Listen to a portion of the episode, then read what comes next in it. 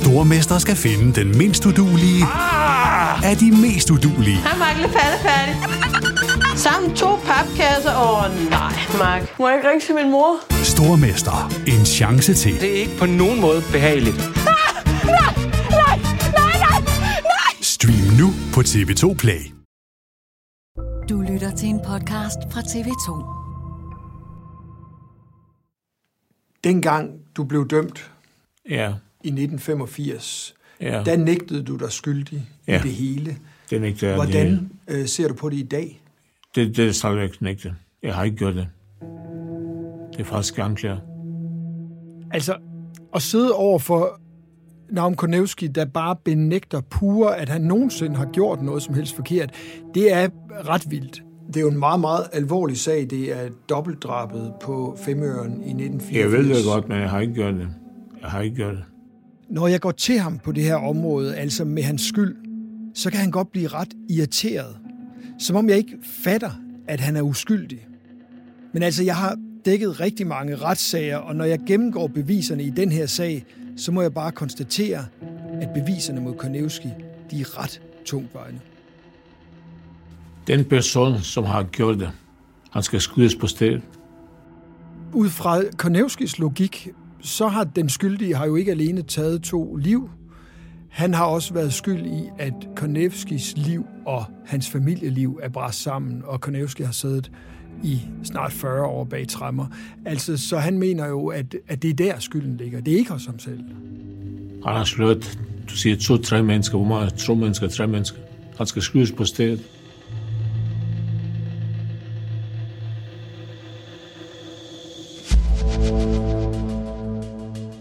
Du lytter til Låst Inde for Livet, en serie om Seth Setsen og Nam Konevski, de to længst siddende fangere i nyere tid i Danmark. Konevski og Seth Setsen er jo blevet en slags ikoner i dansk kriminalhistorie, en slags museumsobjekter, fordi de har jo bare siddet der, lige så længe nogen kan huske, bag trammer. Og vi aner ikke, om de nogensinde kommer ud igen. Der er i hvert fald ikke lige nu nogen planer om at løslade dem. Anders Lomholdt har fået særlig adgang ind bag murene. Og i det her afsnit dykker han ned i de to livstidsfangers forbrydelser. Jeg vil jo gerne finde ud af, hvordan de forholder sig til de forbrydelser, de er dømt for. Har de lært noget som helst af det? Har det, har det nogen betydning for dem? Eller sidder de bare og, og tænker, det er urimeligt, at jeg sidder i fængsel, nu vil jeg ud?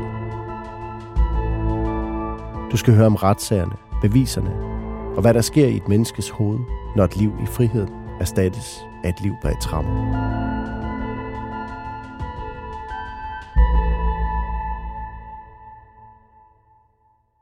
Altså, det er jo helt forskelligt at sidde over for dem, alt efter om man sidder over for Konevski eller Setsen. De, de forholder sig diametralt modsat til det, de er dømt for. For, for at forstå, så bliver vi nødt til lige at tage det fra en ende af. Øh...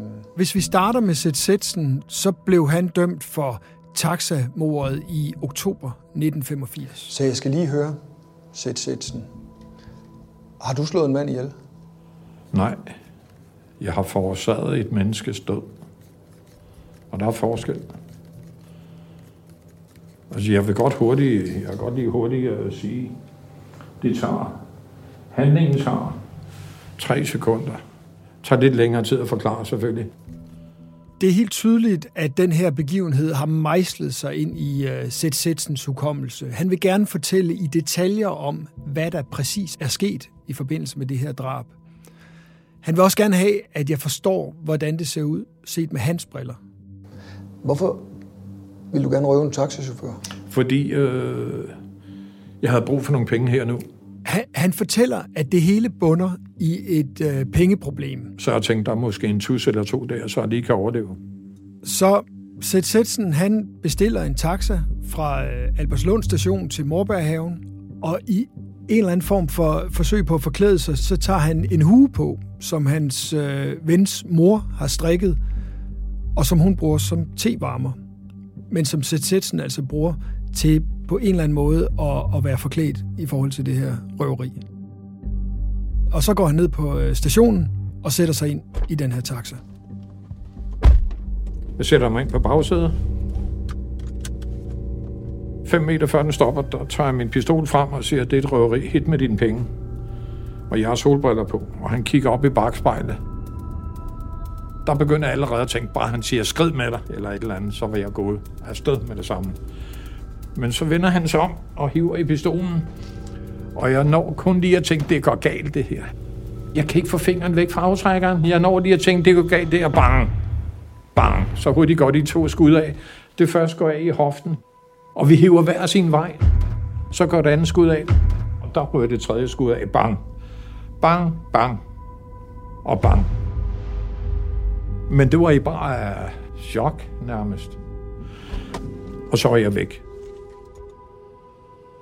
Der satte jeg mig hen i et vaskeri. Det skete lige herover bag i noget, der hedder Morbehavn. Jeg løber helt om bag i, hvor vandslanger og sådan noget ledning, og der satte jeg mig helt hen i en krog. Og så sad jeg bare og tænkte, nej, hvad skete der det? Jeg, jeg gik jo ikke tilbage eller noget. Nej, jeg, de tre skud i den lille bil der, det rungede i flere timer, og det var ligesom det hele for, foregår i slow motion. Øh, det var slet ikke meningen, det skulle ske.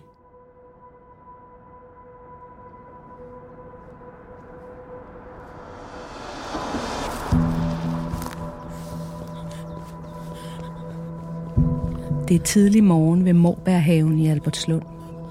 En kvindelig motionist kommer løbende mellem boligblokkene, da hun får øje på en taxa, der holder lidt mærkeligt midt i det hele. Motoren er i tomgang. Hun undrer sig over det, men vil ikke løbe hen til taxaen.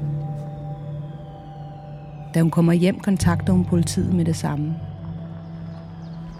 Da politiet ankommer til stedet, finder de taxachaufføren Kurt Gården Larsen død bag rattet.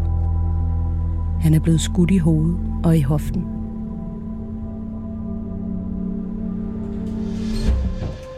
Politiet sætter en massiv efterforskning i gang, og der er rigtig mange, der er oprørte over det her, der ringer ind med tips, og folk vil gerne hjælpe.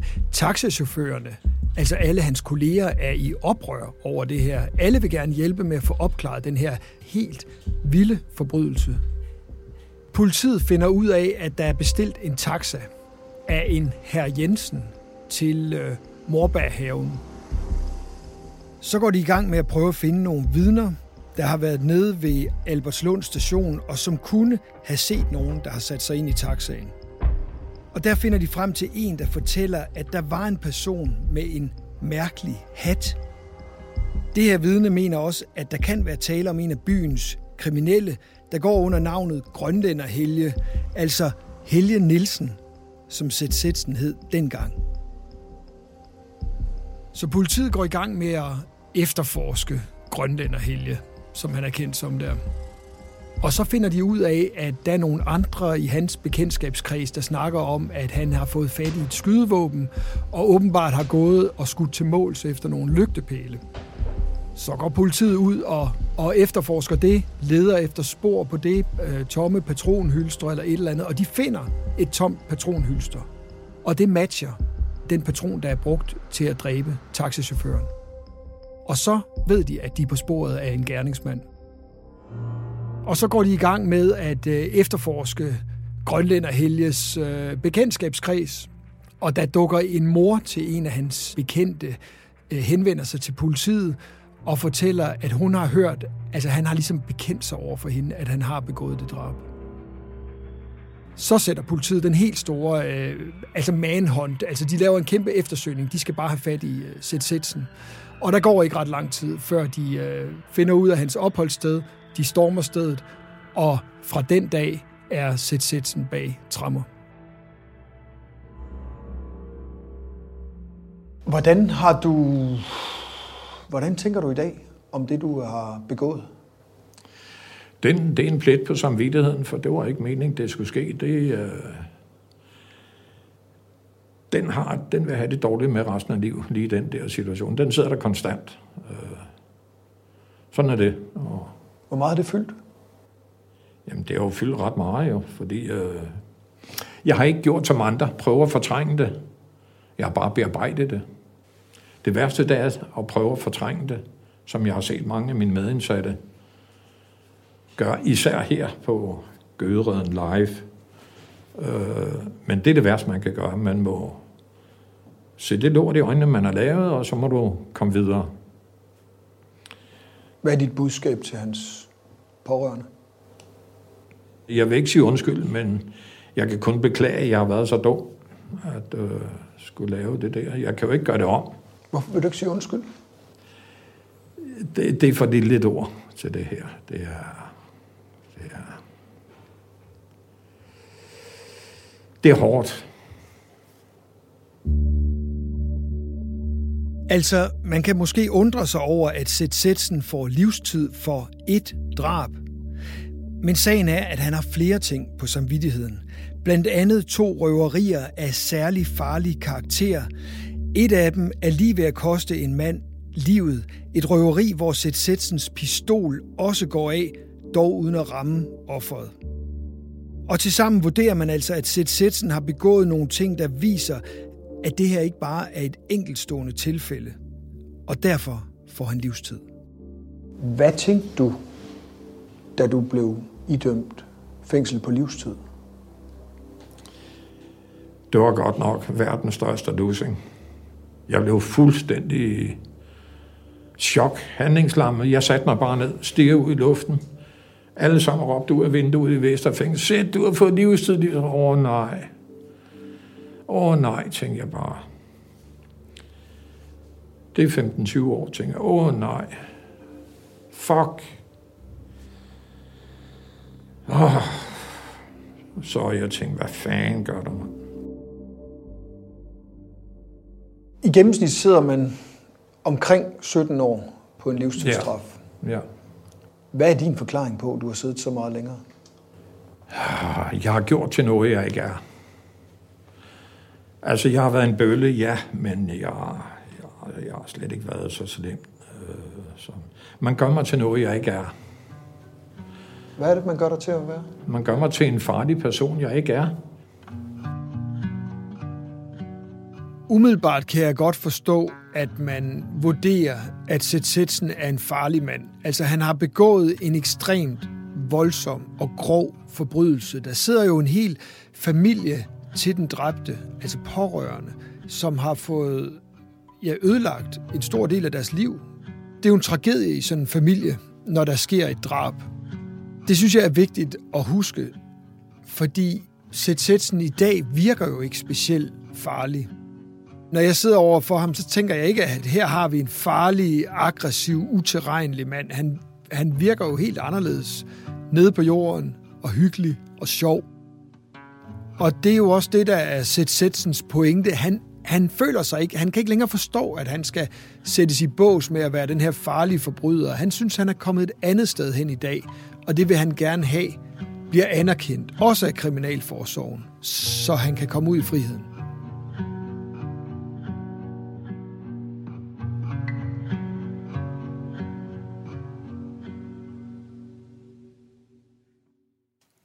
Kan du ikke lige starte med at sige, hvad er du dømt for? Jeg er dømt for drab, øh, jeg er dømt for voldtægt og røveri. Historien om Naum Kornevski er jo noget helt andet end Seth Setsen. Jeg har ikke gjort det. Jeg har ikke gjort det. Det, der er særligt ved Kornevski, det er jo, at selvom han har siddet indespærret i snart 40 år, så er det umuligt at få ham til at tale konkret om de forbrydelser, han er dømt for. Det er falske anklager. Det er tre falske anklager. Hvorfor skal jeg dræbe nogen? Hvorfor skal jeg voldtage når jeg har min gun? Hvorfor skal jeg gå det Det er falske anklager. Det er jo en meget, meget alvorlig sag. Det er dobbeltdrabet på Femøren i 1984. Jeg ved det godt, men jeg har ikke gjort det. Jeg har ikke gjort det.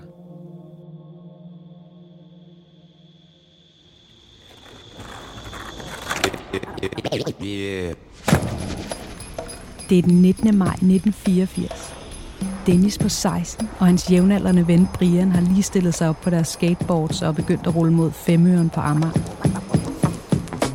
De to unge mænd er for tiden meget optaget af den nye hiphop-kultur, der er skyllet ind over Danmark fra USA. De tager tit til breakdance ved Burger King på strået, snakker om graffiti og dyrker byens nye skatespots og hiphopfester. Ude på Femøren på Amager er der arrangeret nogle sommerkoncerter. Og det er dem, de to unge mænd vil ud til.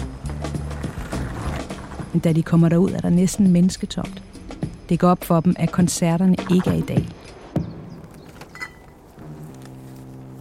Lidt opgivende smider de to unge mænd sig i græsset og giver sig til at drikke et par øl og ryge lidt på Brians chillum. Efter noget tid kører de hjem af igen. På vejen møder de deres fælles ven Enrico. Fire år ældre og ret cool. Han går til kung fu og har været i militæret. Frygtløs type. De beslutter sig for at tage hjem alle tre og spille lidt kort bare hænge ud. I løbet af aftenen får de en god idé. De vil prøve noget, de aldrig har gjort før. Overnatte ude på Femøren. De pakker soveposer og tæpper og finder lidt flæsk og nogle peberbøffer i fryseren, og så tager de afsted.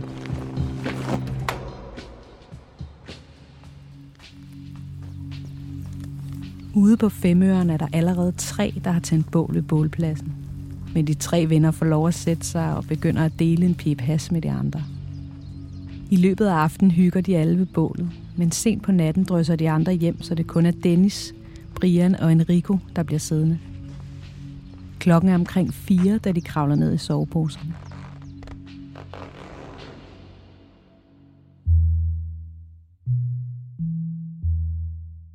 Ude på Amager Strandvej kommer en mand gående her tidligere om morgenen. En udenlandsk mand i 30'erne eller 40'erne. Manden nærmer sig stille og roligt bålpladsen, hvor de tre unge mænd ligger. Det er Dennis, der først får øje på ham. Manden stopper op lige da han kommer til pladsen. Hej, siger han. Dennis svarer med et goddag. Og så vågner de to andre også. Manden begynder at gå lidt rundt i lejren, som om han leder efter noget. Imens fløjter han. Det er det samme igen og igen. Ikke en melodi, men bare to toner. Dyb og høj. På et lidt gebrokken dansk siger han, at han har hørt, at de har skudt med en pistol. Og de skal give ham pistolen. De tre unge mænd nægter at have en pistol. Så siger manden, at de har røget hash, og at de skal give ham deres hash. Enrico løfter sig hovedet og siger, vi har ikke nogen pistol, og vi har ikke noget hash. Med et trækker manden en gammeldags revolver frem fra bukselinningen. Han beordrer de tre unge mænd til at tømme lommerne, soveposerne og de plastikposer, de har haft deres ting i. De adlyder. Nøgler, småpenge, en lighter, cigaretter og en foldekniv ligger nu i en bunke på jorden ved siden af bålet, der næsten er brændt ud. Manden beordrer dem så til at lægge sig ved siden af hinanden, på maven med hænderne under panden, med blikket rettet direkte i jorden. Mens de tre unge mænd ligger på jorden, går manden rundt ved bålpladsen. Brian spørger så, om han må få et tæppe over sig på grund af kulden. Men han får et nej. Så spørger Brian, hvilken tilladelse manden har til at stå og tro med en pistol. Manden svarer, at nu skal han bare ligge stille og lade være med at stille så mange spørgsmål. Og så går han igen lidt urolig omkring. Frem og tilbage. Dennis spørger så igen, om manden har lov til at tro med en pistol. Så retter manden revolveren direkte mod Dennis og spørger, skal jeg skyde dig? Nej, nej, nej. Så putter manden pistolen i lommen, bøjer sig ned, tager fat i Dennis og giver ham en lussing. Du skal holde din kæft, siger han. Øjeblikket efter tager manden fat i Enrico. Skal jeg skyde dig? spørger han. Det er op til dig. Det er op til mig selv. Så rejser han sig og træder et skridt væk. Han kigger op og ned ad stien. Så tager han fat i revolveren. Ruller med trumlen, til den giver et klik. Så løber han hen mod de tre unge mænd. Knæler ved siden af Dennis og rækker ind efter Enricos hoved. Han tager fat i håret på ham med venstre hånd. Og i samme sekund skyder han ham med pistolen i højre. Så tager manden fat i Dennis venstre skulder. Men Dennis gør modstand. Han sparker med benene og slår ud med armene. Med et spjæt kommer han op på det ene knæ, og så sætter han afsted. Der lyder et skud i næsten samme øjeblik, og det begynder at svige i hans nakke. Han fortsætter sit løb hen mod et hul i buskagen. Endnu et skud lyder, men han fortsætter bare. Flygter for sit liv. Omkring 20 minutter senere kommer Dennis tilbage til bålpladsen. Og der på jorden ligger hans to kammerater. Brian er død, og Enrico dør senere på hospitalet.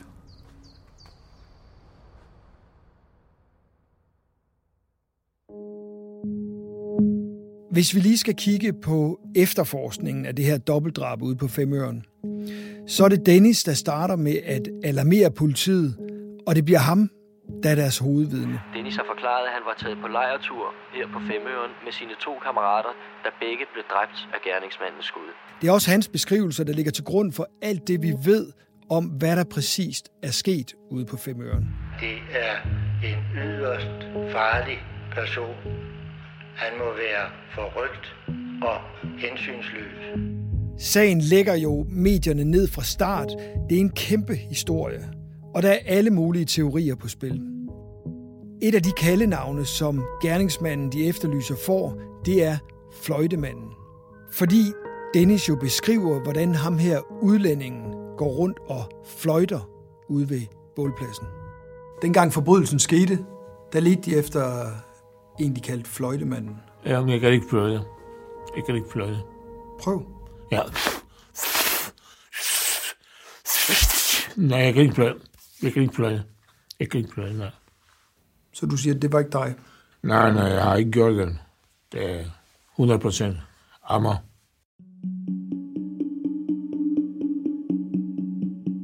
Det er en efterforsker ved navn Arne Astrup, der bliver hovedefterforsker på sagen. Altså, jeg fik jo sagen den morgen, Ham har jeg også talt med, og jeg var efterforskningsleder på den hele vejen igennem. For jeg er interesseret i at høre, hvilke beviser navn Kornevski var op imod.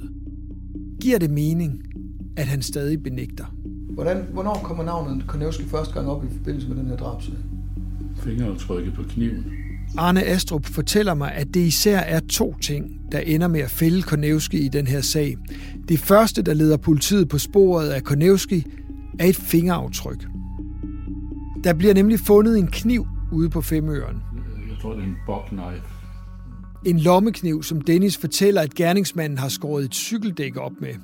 For derefter at smide kniven i et buskads. Så får vi en hund til at drøne ud af en af det buskage, så på et tidspunkt kommer den ud med kniven i munden. Den kniv finder en hundepatrulje, og man får den tjekket for fingeraftryk hos teknisk afdeling. Og de kan så sige, det er Konevskis formentlig, formentlig.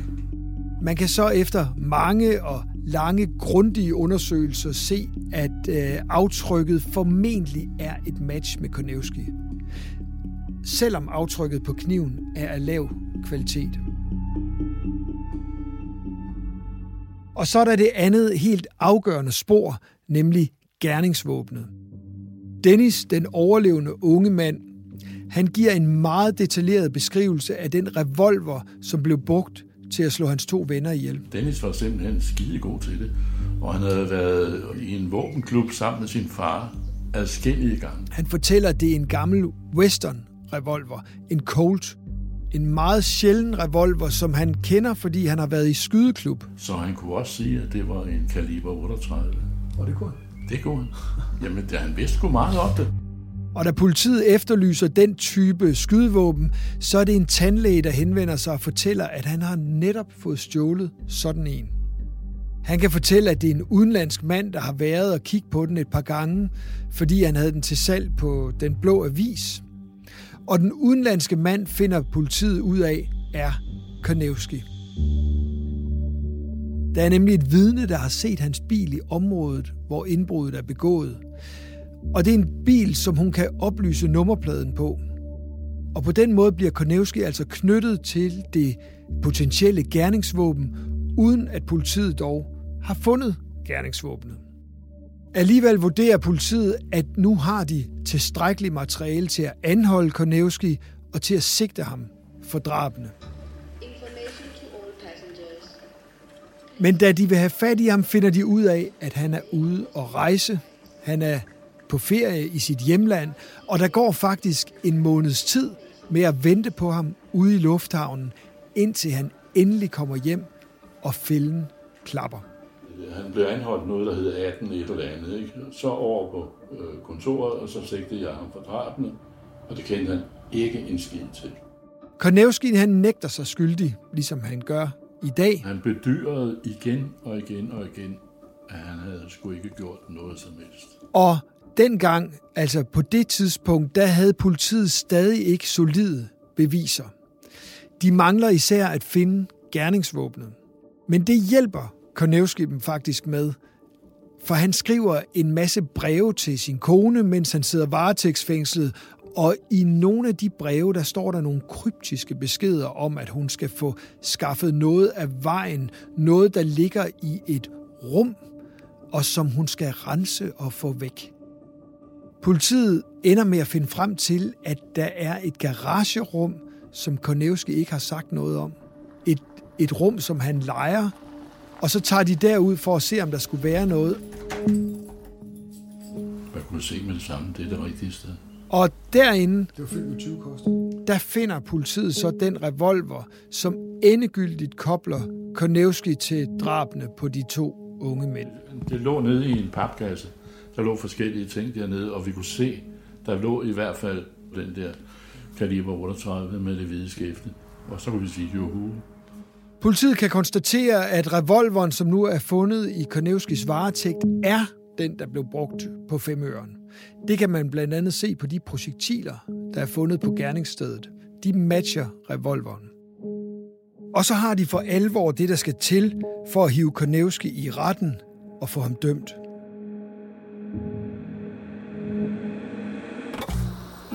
Landsretten var mindre end tre timer om at beslutte sig til, hvem der skød på Amager Strand. Altså, i retssagen mod Kornevski er dommer og nævninge ikke i tvivl. Selvom han bliver ved med at anke den hele vejen til højesteret, og selvom han nægter alt, så bliver han dømt igen og igen. Det eneste Kornevski erkender, det er, at han har stjålet øh, selve gerningsvåbnet fra tandlægen.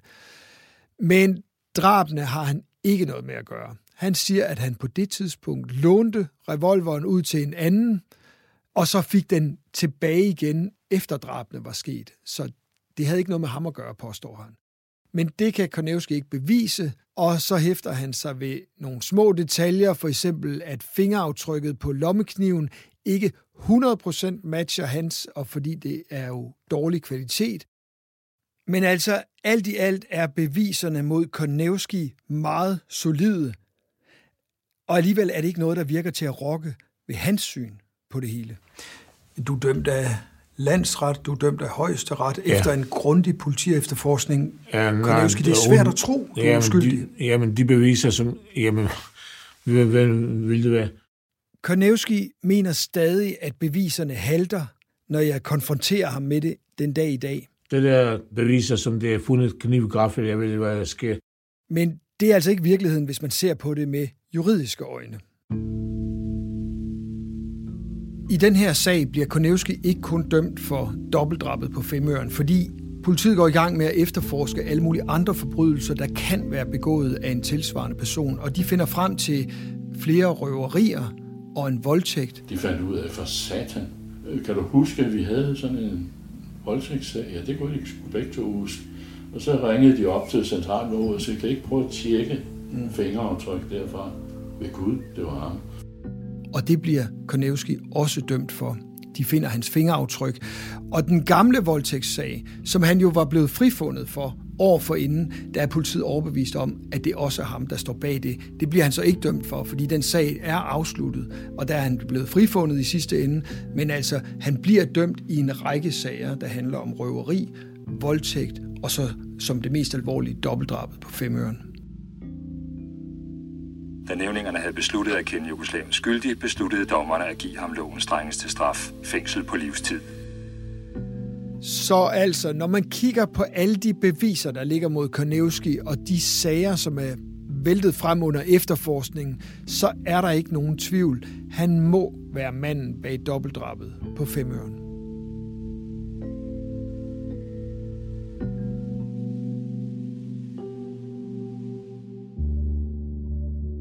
Noget af det, der har fyldt meget i sagen om dobbeltdrabet, og som jeg også har tænkt meget over, det er hvorfor.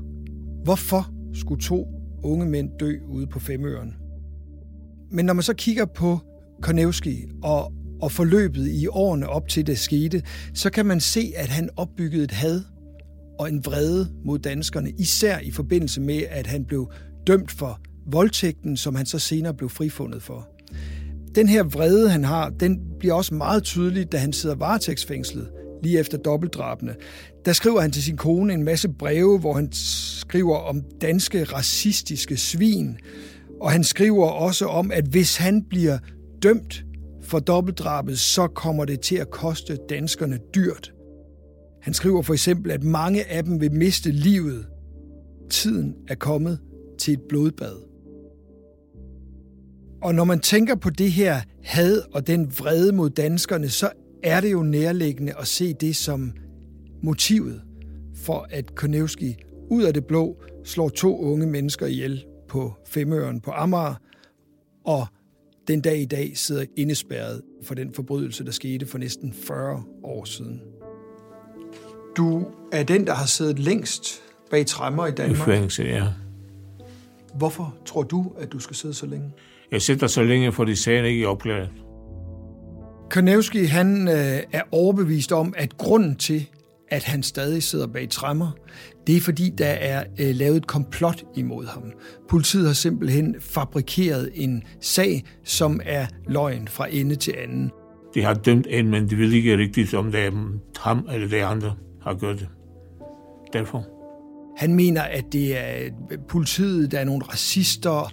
Han siger til mig, vil være Koneski, der vi danskere, vi er fuldstændig ligeglade, om du er skyldig eller uskyldig. Du bliver dømt og smidt ud med hele lort. Hvor fanden skal vi bruge alle de fremarbejder her eller og hele systemet har vendt sig imod ham for at få ham ned med nakken. Det er det, han stadigvæk fastholder den dag i dag.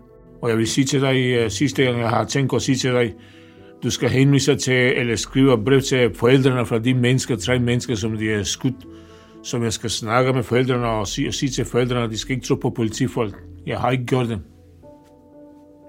Jeg har ikke gjort det. Hvorfor vil du gerne møde familierne til offrene? Fordi uh, måske de tror, det var mig. Fordi det, det var i aviserne, der skriver mig om, om mig. Det er synd for, din, øh, for familien, som de har mor og far.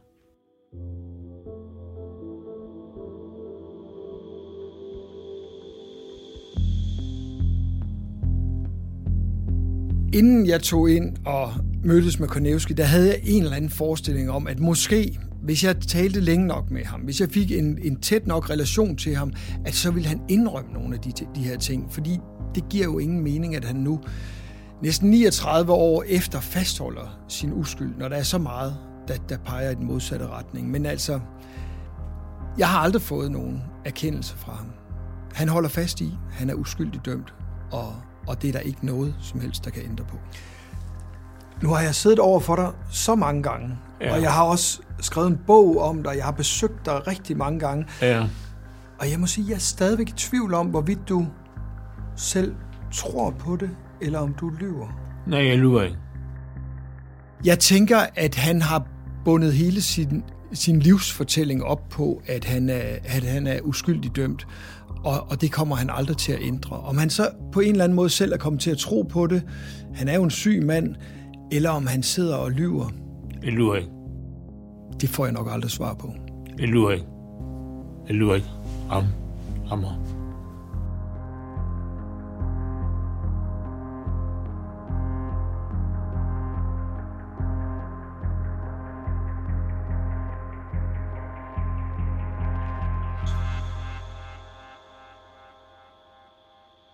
Det her var anden del af Låst inden for livet. Altså ingen af de her to fanger har haft det, man kalder en problemfri afsoning. Langt fra. I næste afsnit dykker Anders Lomholdt ned i Sætsætsen og Nam Konevskis tid. Fra det sekund, hvor fængselsdørene lukker sig bag dem. Sætsætsen han har i en lang række tilfælde brudt reglerne inde i fængslet. Og frem til i dag. Og Naum Konevski han har været i perioder, især tidligt i hans afsoning, meget voldsom, og på et tidspunkt blev han kaldt Danmarks farligste fange. Anders Lomholdt vil prøve at komme nærmere, hvad livet bag murene har gjort ved de to ældre mænd. Hvad får de tiden til at gå med? Og hvordan ser en helt almindelig dag ud for Seth Setsen og Navn Konevski?